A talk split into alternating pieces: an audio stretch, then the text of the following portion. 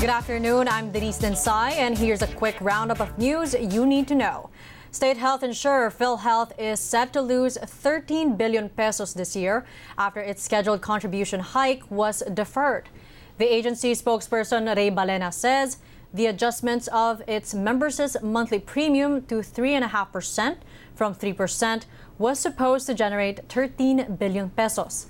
But Balena notes the agency's projects will still push through since it has about 137 billion pesos in reserve funds. President Duterte on Monday ordered the deferment of PhilHealth's contribution hike as the Philippines continues to grapple with the pandemic. U.S. pharmaceutical firm Johnson & Johnson is set to conduct clinical trials here in the Philippines as soon as next week. Now that's according to the Food and Drug Administration, which says the Janssen vaccine looks promising. Unlike other COVID-19 vaccine candidates, Johnson & Johnson's drug only require a single dose. Yung sa Janssen uh, ng Johnson Johnson, ito po ay na-approve na po ng FDA. So mag-uumpisa na po sila ngayong buwan na ito probably by next week, ito po yung clinical trial nung kanilang dinedevelop. Very promising vaccine.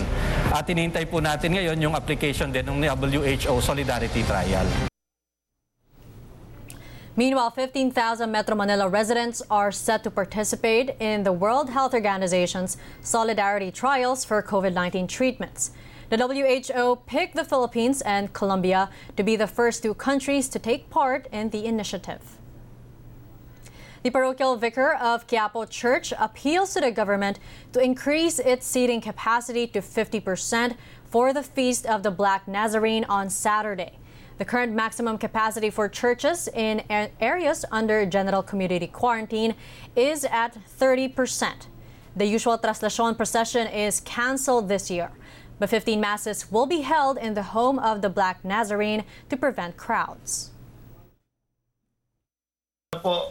Makonsider lang no, na uh, mapayagan kahit 50% para mas marami po yung ma-accommodate sa loob ng simbahan. At maari po ay sana po no, uh, sa kanilang mga simbahan na lang po muna kung hindi kakayanin no, yung siksikan dahil nga meron tayong pinapatupad na safety protocols. At mm-hmm. yung iba naman po ay pwede naman sa online or sa Facebook na lang muna makiisa doon sa pagdiriwang ng kapistahan.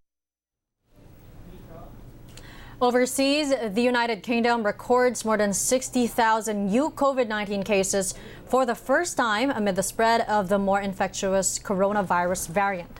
The number of new daily cases has been over 50,000 over the last eight days. British Prime Minister Boris Johnson says the latest data show 2% of the population are currently infected. Meanwhile, more than 1.3 million people have already received their first doses of a COVID 19 vaccine. Johnson says they plan to ramp up inoculations to up to 2 million a week to achieve a significant degree of immunity in two to three weeks. Germany extends its nationwide lockdown until the end of the month and introduces tougher new restrictions to curb surging coronavirus infections. For the first time, the new rules restrict non essential travel for residents of hard hit areas. Shops, restaurants, and schools will remain shut. Like many other European countries, Germany is struggling to contain a second wave of the virus.